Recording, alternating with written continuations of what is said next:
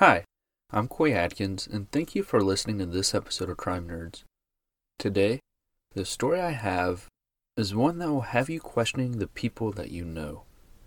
Or better yet, will have you questioning the family that you marry into. Because what seemed like a match made in heaven for two young lawyers quickly turned into a story out of a James Patterson mystery novel. So stay tuned.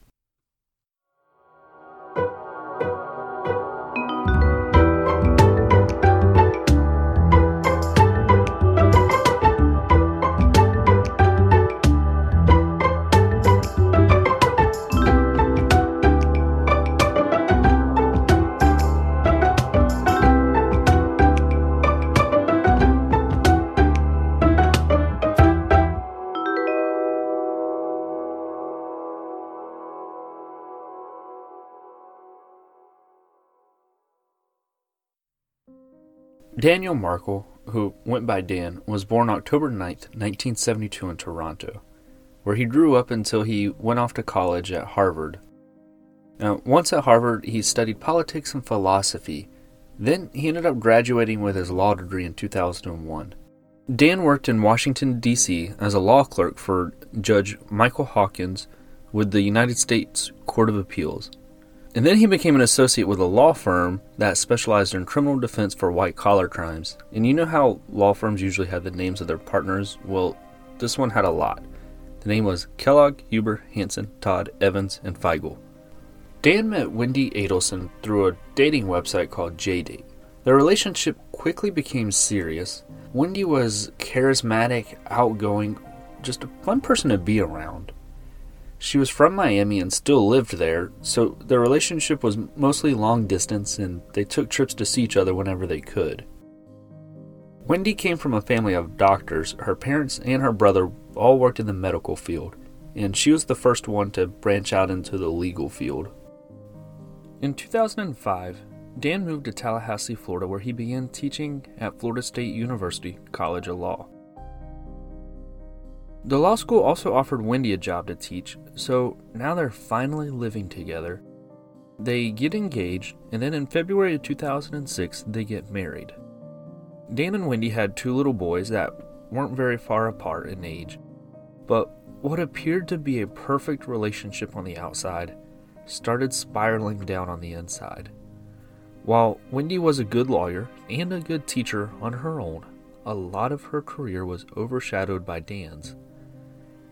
Dan had become this huge figure through his teachings and writings. He traveled a lot doing speaking engagements at other colleges and events. And Dan and Wendy, they began growing distant and just falling apart. They didn't talk much. Just in general, their lives were in different places at this time. Wendy was working on writing a novel called This Is Our Story, which was pretty much a fictional version of their own love story. When she finished it, she gave it to Dan to read, but he didn't read it. And this devastated Wendy, and it didn't help their relationship at all. In 2012, Dan went to New York City for a work trip. When he came back to Tallahassee, Wendy was gone, the kids weren't home, and half of everything was moved out of the house. Sitting on top of the bed were divorce papers from Wendy. Coming home from New York and finding the divorce papers was kind of eye opening for Dan, and he devoted time trying to win Wendy back and to make their marriage work, but it was clear that this marriage wasn't going to be saved. And then it turned into a very nasty divorce. The biggest thing, like in a lot of divorce cases, was the custody of the children. Wendy wanted to move back to Miami and take the kids with her, but Dan didn't agree to this at all, and they argued back and forth over custody until a judge ruled that the children would stay in Tallahassee, which meant that Wendy would also be staying in Tallahassee and not going back to her family in Miami. To say that Wendy's mother, Donna, was upset about this was an understatement. With the news that Wendy wouldn't be moving back to Miami, Donna began sending Wendy these emails like several emails that were 10,000 words or more longer, talking about how she can get custody of the kids. In many of these emails, Donna only refers to Dan as a quote, gibber, which I'm not sure if that's supposed to be something that she made up as some sort of code name or if she's trying to take some sort of cheap shot at Dan because gibber is slang for someone who speaks poorly and speaking engagements and all these speeches is a big part of Dan's life and career. So I'm not sure what the deal with that. But that's all that she refers to Dan as. She never says his name in any of the emails. In one of the emails, Donna tells Wendy that she can be a good actress, and now was the time for her to have the performance of a lifetime, and that she needed to do it before the next court date they had. Donna also urged Wendy to make Dan miserable, saying that his weak points are money, religion, and control. Now, Dan was Jewish, and his religion was a very important part of his life. Donna made it a point to make sure that Dan knew that whenever Wendy had custody of the kids, she was going to have them baptized in a Catholic church. That's how bad this was getting between all of them. But as bad as things seemed, it all began to cool down over a little bit of time. Dan and Wendy ended up going their separate ways through the divorce and started dating other people. as things began looking better for both of them, no one could have seen just how bad things were about to get. On July 18th, 2014, just after 11 o'clock in the morning, Dan was talking on the phone with a friend as he pulled into his driveway. Then he pulled the car into the garage. He told his friend on the phone that there was someone in his driveway. And then that was the last words that Dan ever said. The next sound that the friend heard over the phone was a gunshot. A neighbor also heard the gunshot and ran over to Dan's house and called 911. The neighbor saw Dan in the car with shattered glass and blood everywhere. And here's a small clip of the 911 call the neighbor made. 911, what's the address of your emergency, Caiston? Okay, tell me exactly what happened. Uh, we heard him looked in, the garage door was up, and I thought the gentleman was backing out, and I went back to my house, but he never backed out, and I came back over, and his wind, his, his uh, driver's side uh, window is shattered, and he's battered and can't answer. He's inside. I don't know if somebody tried to shoot him or if he shot himself or what. I don't know. Get him send an ambulance in a hurry. An EMT. He's still alive. He's moving. Okay, what, what's he, what's going on with him? I don't know. The, the the driver's side window is all bashed in, and he's got blood all over his head. He's not responding to me. I think you need to hurry. Yeah, I'm gonna get him on the way to you. I just want to ask you a few questions, okay? Go ahead, but send them as, as you're asking. Yes, sir. They're already on the way. Okay. Are you with him now? I'm standing right outside the garage door. Can you tell me how old he is? Uh, I don't know. He looks like maybe 35 or 40. Hang on one second for me, okay? Okay. All right, sir. I apologize about that. What was the, uh, how old is the patient again? I'm sorry. I can't tell. He looks maybe 35 or 40. I don't know. Okay. And is he awake? He's just moving his head around, but he's not responding. I, I call his name, ask what's going on, and I call his name, ask him what's happening. He's not responding to that, but his head's kind of rolling around. Okay. Is, is he conscious? Well, I can't tell. Okay. Is he breathing? I can't tell that. I'm assuming he's breathing if he's moving his head around. Did you ever hear him talk or anything? No, Okay. You said he's sitting in the car, right? correct in the driver's seat. Dan was shot at close range in the head. When paramedics and police arrived, he was still alive, but he wasn't responsive to anything. And then he was transported to a local hospital where he was pronounced dead. Investigators immediately looked towards Wendy. Before they even told her about Dan being murdered, they told her that they needed to talk to her and asked her to come to the police station. Once they had her in an interview room, that is where they told her that Dan was shot and killed. Wendy immediately broke down crying. She's told at the time that she's not being looked at as a suspect, but at the same time, they needed to rule her out as having any involvement. So she stayed at the police station for several hours so that they could gather information on where she was at the time of the shooting and who she was with. They even swabbed her hands for gunshot residue and took photographs of her. While a spouse or former spouse is always one of the first people that's looked at in a murder case, this one had police looking everywhere. Because the neighbor that called 911 also reported seeing a silver Toyota Prius leaving the area. So police were looking at this as maybe even being a road rage incident or possibly a student that was upset over a grade they received. Then they came across Wendy's most recent boyfriend, Jeff, who, oddly enough, also looked very similar to Dan. Jeff and Wendy had actually just broken up, and Jeff's name came up because of Wendy. When she was asked if there was anyone that had any issues with Dan, she said that Jeff didn't like Dan at all, and on multiple occasions talked about fighting Dan in public. When police interviewed Jeff, he agreed that he did not like Dan and also confirmed a threat to fight him and said that there were multiple witnesses around whenever he talked about fighting Dan, but said that he had nothing to do with Dan's murder. But Jeff points the finger at someone else too, or multiple people. He blames Wendy's family. He said that the family hated Dan and that he could definitely see them being the cause of Dan's murder. Over time, police were able to track Dan's movement from the day that he was killed. They learned that he was coming from the gym the morning that he arrived home, so they pulled the security footage from the gym. And as Dan's Honda is seen leaving the parking lot, right behind him, he's being followed by a silver Toyota Prius.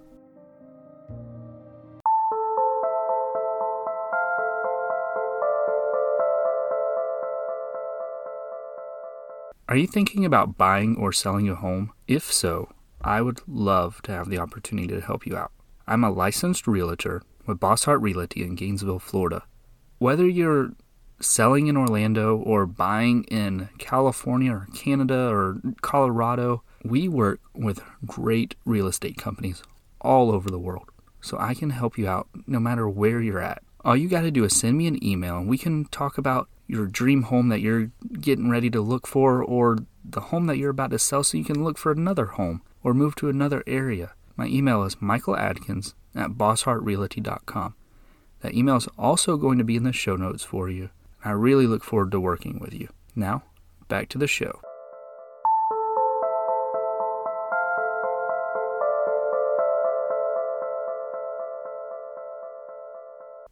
The Tallahassee Police Department pulled cameras from all around the area, including traffic light cameras and cameras from the city buses. When they got their best pictures of the car, they released a statement to the media asking people if they had any information on this Prius. Now, the Prius had a paint job to where it was it was silver, but in certain lighting it appeared to be a light green. A more notable thing was the outside mirrors. They were two different colors, one was green, one was black. It also had a SunPass sticker on it. Now, for people who aren't familiar with Florida, there are some toll roads around Central and South Florida. And a SunPass is something that you put in your front windshield, and instead of having to slow down and stop at every toll booth you come to, you can just drive through a SunPass lane, and the camera captures the SunPass, and then you're billed through that. The police, they begin combing through hours and hours and thousands of cars going through these SunPass lanes until they found their car. Now, the cameras on these toll roads, they do capture the tag numbers, and police easily could have searched for the tag number to get results quickly. But from the cameras that they got from the gym and even the city buses, they could never get a tag number. So they had to watch these videos of every single car going through these SunPass lanes until they found their match. Then, once they did that, they were able to track this car through each SunPass lane as it traveled all the way from Miami. They tracked the Prius down to a small car rental shop in Miami. And then they found the contract for the people who rented the car. The names on the contract were the names on the contract were Luis Rivera and Sigfredo Garcia. Police then began trying to figure out how Luis and Sigfredo were connected to Dan, but there was no connection. Luis was a gang member with the Latin Kings, had no ties to Dan.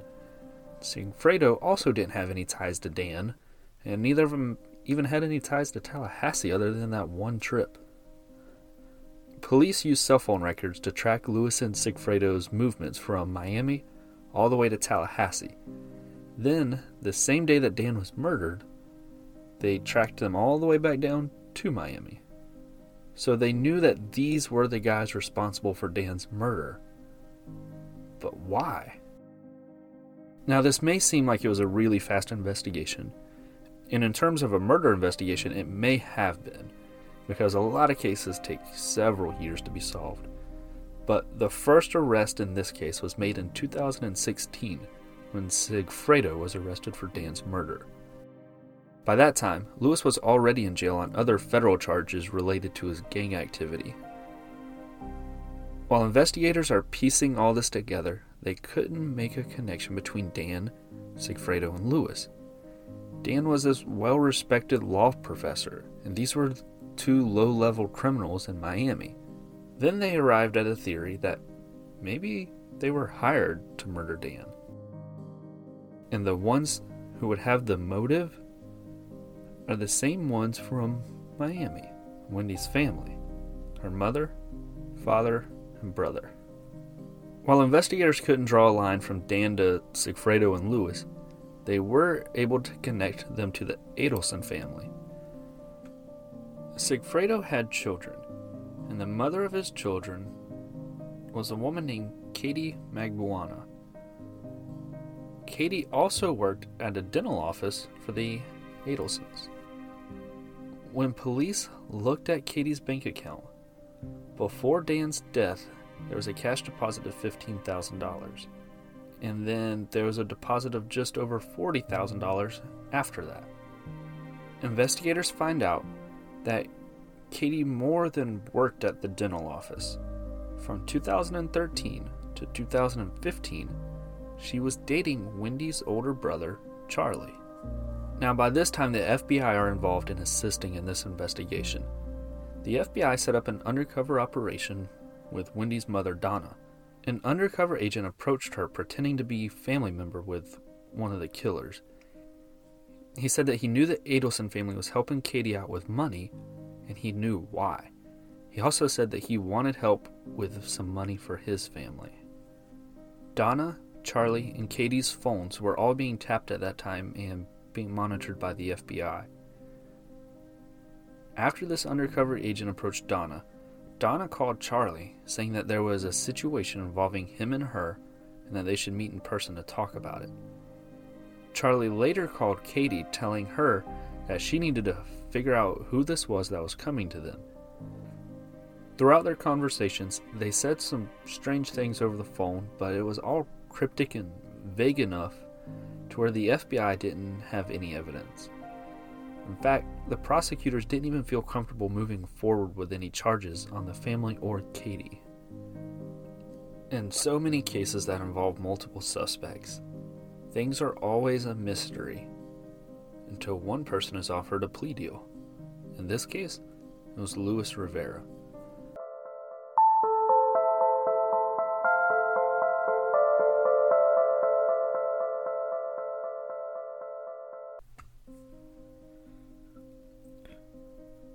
This is going to be a very quick break from the episode. And I just want to ask you all a very quick favor.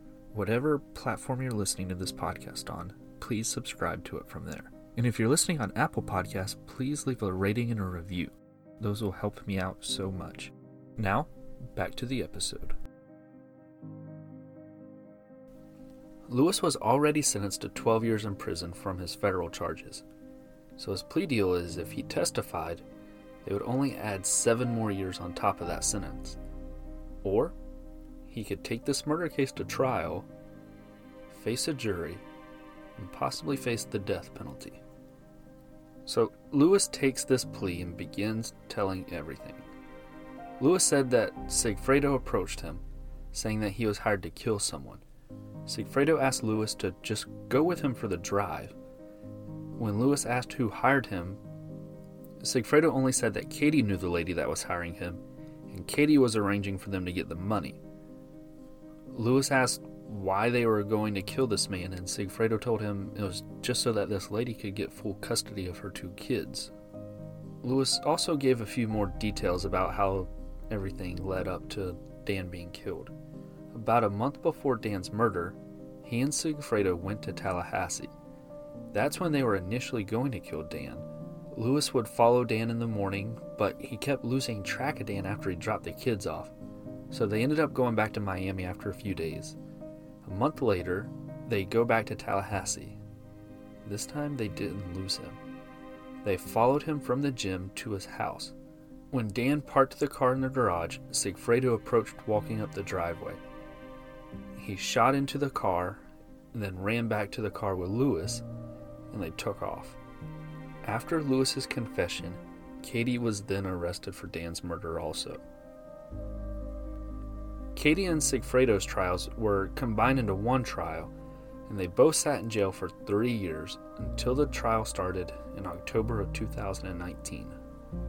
During this trial, Wendy took the stand where prosecutors asked her about her older brother Charlie.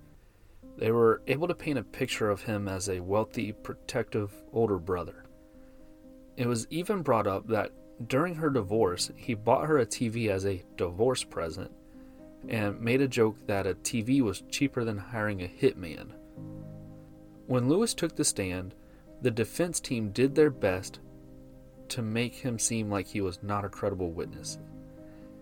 They mostly focused on talking about his gang affiliations and that he was the leader of the Latin Kings, even though he said that being part of the Latin Kings had nothing to do with this murder, but that still they were focusing on that to try and lose his credibility with the jury.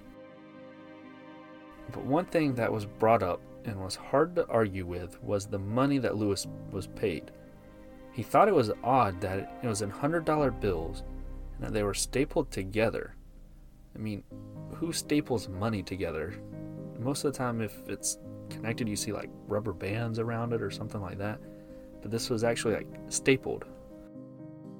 But the prosecution already had the answer for who stapled the money. Or at least an answer for who staples their money. The next person to testify was an ex girlfriend of Charlie's, and she said that Charlie always kept cash in stacks of $100 bills, and he kept them stapled together. Then, Katie's defense team called Katie to the stand. Of course, Katie denied any involvement in Dan's murder she explained that the extra cash she was making during that time came from a second job where she was working as a bottle girl in a Miami nightclub. But when she was asked if she thought Charlie had anything to do with Dan's murder, her response was, Yeah, I think he did. At the end of the trial, the jury took two days. They came back and found Sigfredo guilty they couldn't reach a verdict for Katie. Now, to this day, no one from the Adelson family has been charged. Lawyers that represented both Wendy and Charlie have released statements saying that they haven't been charged because there's no case against them. So, as it stands now, Dan's family really hasn't received true justice for their son. No one believes that these two random guys from Miami with connections to the Adelsons, decided to drive to Tallahassee on their own and murder Dan in cold blood in the middle of the day as he pulled into his driveway. There has to be someone else behind it, right? And that brings us to a conclusion of today's episode. Be sure to follow us on Instagram at Crime Nerds Podcast. And there's now also a Facebook page that you can follow us on called Crime Nerds Podcast. As always, thank you for listening to this episode.